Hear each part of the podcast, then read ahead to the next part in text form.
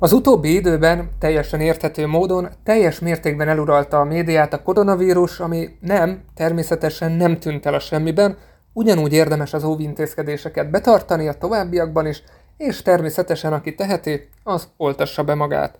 Ettől függetlenül az élet nem állt meg, és akármilyen hihetetlen, a klímaváltozás sem szűnt meg, égető probléma lenné. Szó szerint. Mivel mi is elhanyagoltuk a témát, így most összegyűjtöttünk nektek olyan híreket, tanulmányokat ugye az elmúlt pár hónapból, amelyek talán elkerülték a figyelmeteket, de legalábbis a mainstream sajtóét biztosan. Megnézzük, hogy mi az a nagy zöld fal projekt, amire több mint 14 millió dolláros támogatást szavaztak meg a klímacsúcson, és azt is, hogy hogyan szed már ma emberáldozatokat a klímaválság. Rettentően szomorú hír, hogy egyre többen szenvednek tüdőrákban, mármint azok közül, akik sohasem gyújtottak rá. Megnézzük azt is, hogy hogyan okozhatunk tömeges madárpusztulást csupán meggondolatlanságból, de azt is, hogy Bécs milyen új megoldással állt elő a fűtés klímasemlegessé válásához vezető úton. És természetesen nem maradhat ki az sem, ami itthon mégis mindig kimarad, az európai zöldek dühöngenek a magyar helyreállítási terv miatt. Így ezt is kivesézzük, és természetesen azt is, hogy mennyire is környezetszennyező a jelenleg zajló EB. Viszont mielőtt bármibe is belekezdünk, kérlek iratkozz fel, keres minket Facebookon és Instán, valamint ha van rá lehetőséged, akkor támogass minket Patreonon keresztül, hogy minél több és minél minőségibb tartalommal szolgálhassunk nektek, ráadásul cserébe még extra tartalmakkal is várunk. Én Mészáros István vagyok, és ma megnézzük, hogy mi a szitu a klímaváltozással. És most jöjjön az intro.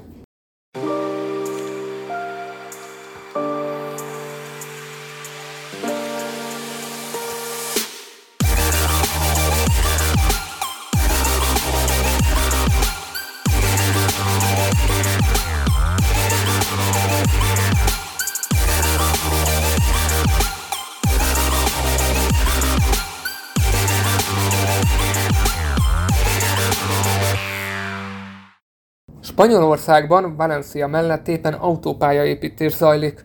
Na de nem is akármilyen, ugyanis a Business Planet segítségével nemes egyszerűséggel a cementet lecserélték papírhamura. Igen, jól hallottátok.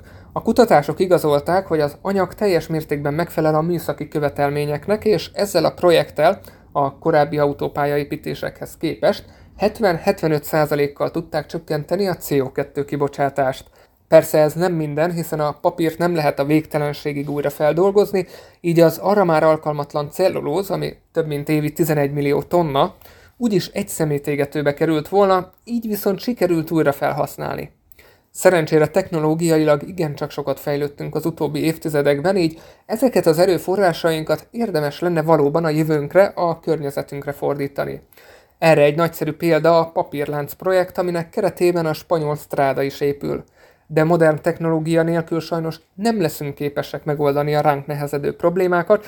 A koronavírus járványal összefüggő lezárások megmutatták, hogy habár valóban a csökkent a széndiokszid kibocsátás, de az nem haladta meg a 8%-ot, így teljesen egyértelművé vált, hogy a szimplán önmegtartóztatással nem fogjuk tudni felvenni a harcot ellene.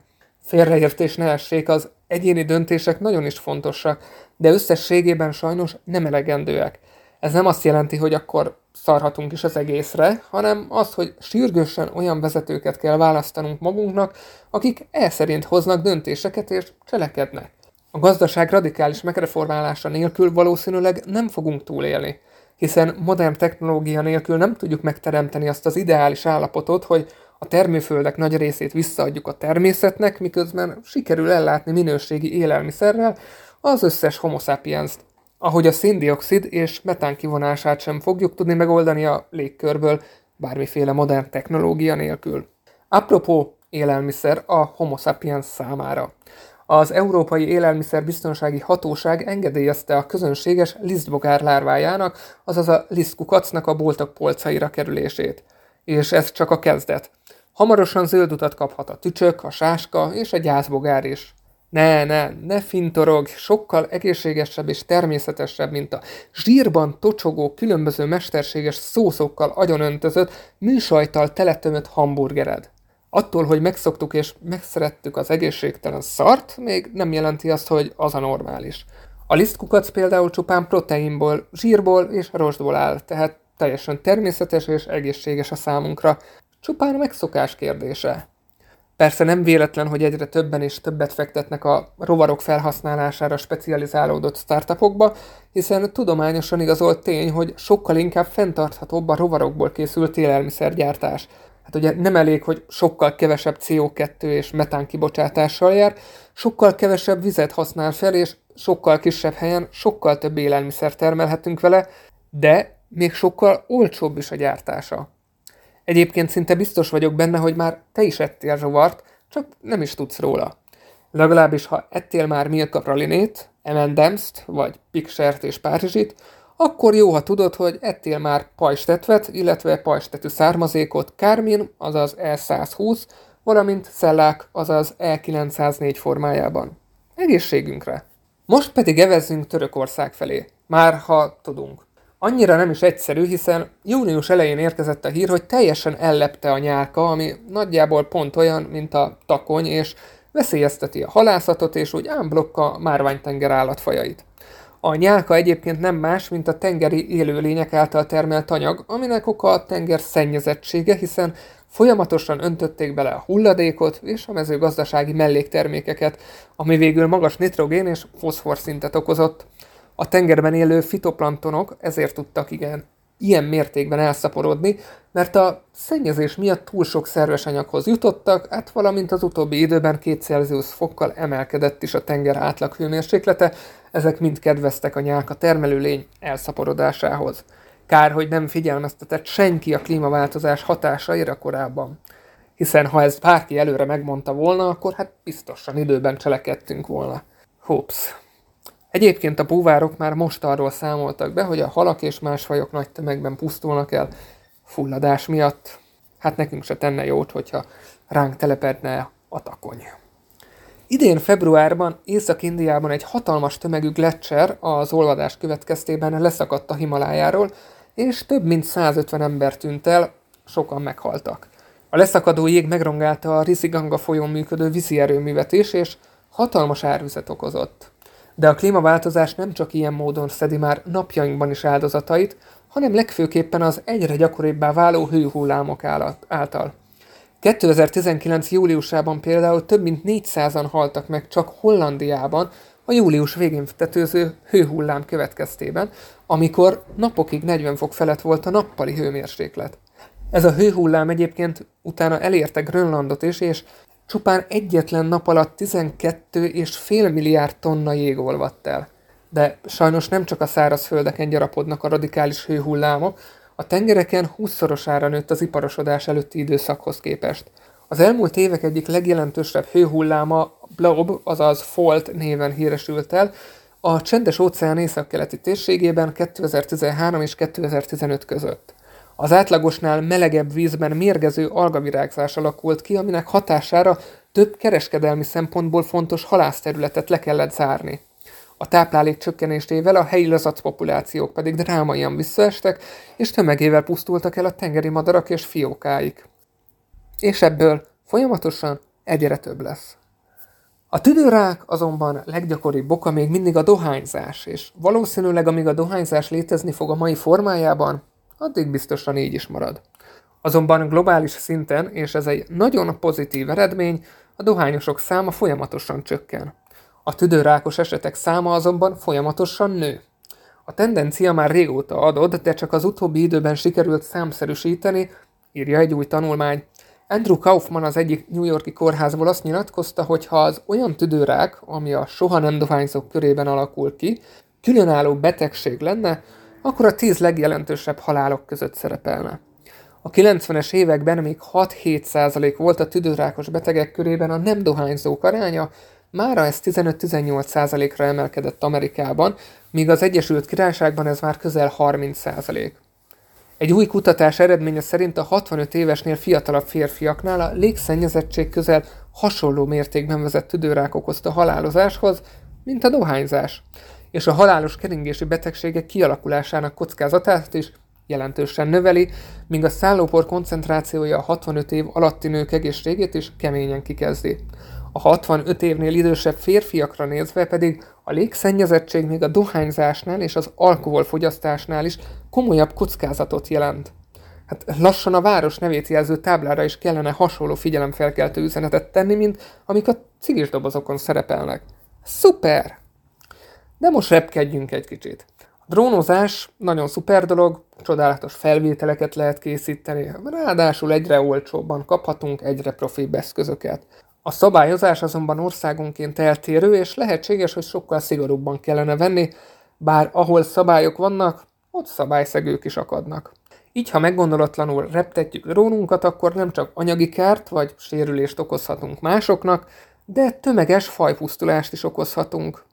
Így tett az a két anyalágyult fiatal az USA-ban, akik a tiltás ellenére drónoztak azon természetvédelmi területen Huntington Beachben, ahol a pompás csérek több mint 3000 tojást őriztek és keltettek.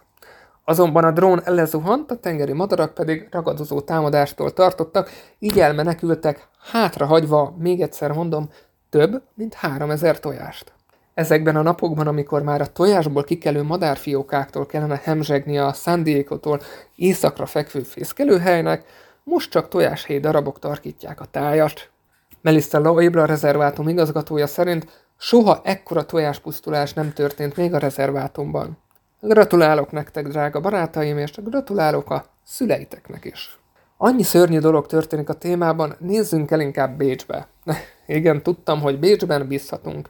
Bécs új Power to Heat létesítmény leginkább két óriási, egymástól függetlenül működő 5 megawattos átfolyós vízmelegítőhöz hasonlítható.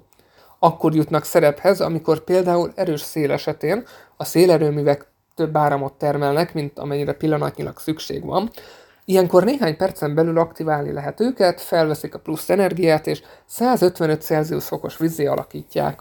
A forró vizet a bécsi távhő hálózatba táplálják, így a környező háztartások közvetlenül veszteség nélkül használhatják fel. Az új létesítménynek köszönhetően nem csak azt előzik meg, hogy veszendőbe menjen az a zöld áram, amit az áramhálózat aktuálisan nem tud felvenni, de lejét veszik a feszültségingazazásoknak is. A megépítéshez pedig zöld betont is felhasználnak, amelyhez korábbi épületek törmelékét is hozzáadják. Az épület tetején pedig közösségi kertet létesítenek, ahol a Wien Energy dolgozói paradicsomot, paprikát és fűszernövényeket termeszthetnek, vagy árnyékba vonulhatnak a nyári hőség elől. Egyébként halkan jegyzem meg, hogy csilit, paprikát, paradicsomot és fűszernövényeket bármelyik ablakpárkányon könnyedén termeszthettek, így nem csak hozzájárultok a városok zöldítéséhez, de saját terméseiteket élvezhetitek a nyáron. Mi is így tesszük. Na de sajnos vissza is érkeztünk Budapestre, ahol valamiért egyáltalán nem hallani arról, amiről egész Európában lehet, mégpedig, hogy az Európai Parlament zöld párti képviselői bírálják a Brüsszelnek benyújtott nemzeti helyreállítási tervünket. Kifogásolják például, hogy a kormány csak formailag vonta be a helyi és a regionális hatóságokat a terv kidolgozásába, ezért a konkrét javaslataik nagyrészt hiányoznak belőle. A helyreállítási alapról szóló rendelet pedig kötelezi a tagállamokat az alapos konzultációra minden érintettel. A zöldek emellett úgy vélik, hogy a magas szintű korrupció leküzdését célzó tavalyi és tavaly előtti brüsszeli ajánlásokat sem teljesítik maradéktalanul a magyar hatóságok. Jól lehet, ezt is előírja számunkra a jogszabály. És ezt már csak én jegyzem meg, de biztosan nem tetszik nekik az sem, ami a fertőtavi beruházás kapcsán történik mostanság. Na de nem baj, hát mit tudhat a hanyatló nyugat? Hát, például Európa bajnokságot rendezni, ráadásul egyszerre több országban. Na ez a nem semmi. Ráadásul így nem is kellett új stadionokat építeni az eseményre, tehát így még környezetbarát is. Vagy mégsem? Ha Svájc az előzetes rangsoroknak megfelelően a legjobb nyolc közé jut a labdarúgó Európa bajnokságon, a csapatnak és a szurkolóinak több mint 20 ezer kilométert kell utazniuk a kontinensen belül. Ez a szám nem csupán négyszerese egy londoni New York repülőútnak, de messze a legtöbb, amit egy csapatnak valaha kellett utaznia egy kontinens torna miatt, derül ki a BBC számításából. A két egymástól legtávolabbi helyszínt, Sevillát és Bakut 4766 km választja el, ellentétben az eddigi tornákkal, amelyeket egy-egy önálló vagy két szomszédos ország rendezett. Ez gyakorlatban azt jelenti, hogy idén még a szervezőknek is határokon keresztül kell majd utazniuk, és mindössze hat csapat lesz, köztük Magyarország is, amelyeknek kevesebb kilométert kell majd megtenniük, mint legutóbbi EB szereplésükkor. Mind a szurkolók, mind pedig a játékosok és mind a szervezők repülővel fogják megtenni ezen távolságokat, és a svájci példánál maradva egy szurkoló közel 4 tonna széndiokszid kibocsátásáért lenne felelős, amely megfelel a világ egyfőre jutó egyéves átlagának. Nos, mára ennyi szörnyűség bőven elég volt, remélem sikerült azért röviden és tömören átnéznünk az utóbbi idők kevésbé látványos híreit a témában, és újra rádöbbennünk, hogy a legnagyobb problémánk továbbra is a klímaváltozás, ami ellen már alig ha tehetünk. Inkább azért kell küzdenünk, hogy még az éppen elviselhető tartományban tartsuk, és megtanuljunk gyorsan és radikálisan alkalmazkodni az új környezetünkhöz. Ha mindezeket az ajtónkon kobogtató figyelmeztetéseket figyelmen kívül hagyjuk, és továbbra sem változtatunk, akkor nem az unokáink fogják megszenvedni, hanem már a gyerekeink, sőt, már mi magunk is. A Homo sapiens, azaz mi, nagyjából 70 ezer évvel rajzolt ki Afrikából. Most pedig azért küzd, hogy ne értse ki saját magát. A Homo sapiens előtt volt olyan más emberféle, akiknek több millió évig sikerült ez. Biztos, hogy annyira intelligensek vagyunk? Én köszönöm, hogy ma is velünk tartottatok. Ha fontosnak tartjátok az ilyen tartalmakat, akkor osszátok meg, lájkoljátok, és iratkozzatok fel, és ha tehetitek, akkor támogassatok minket Patreonon is. Mindenféle link a leírásban. Peace nektek!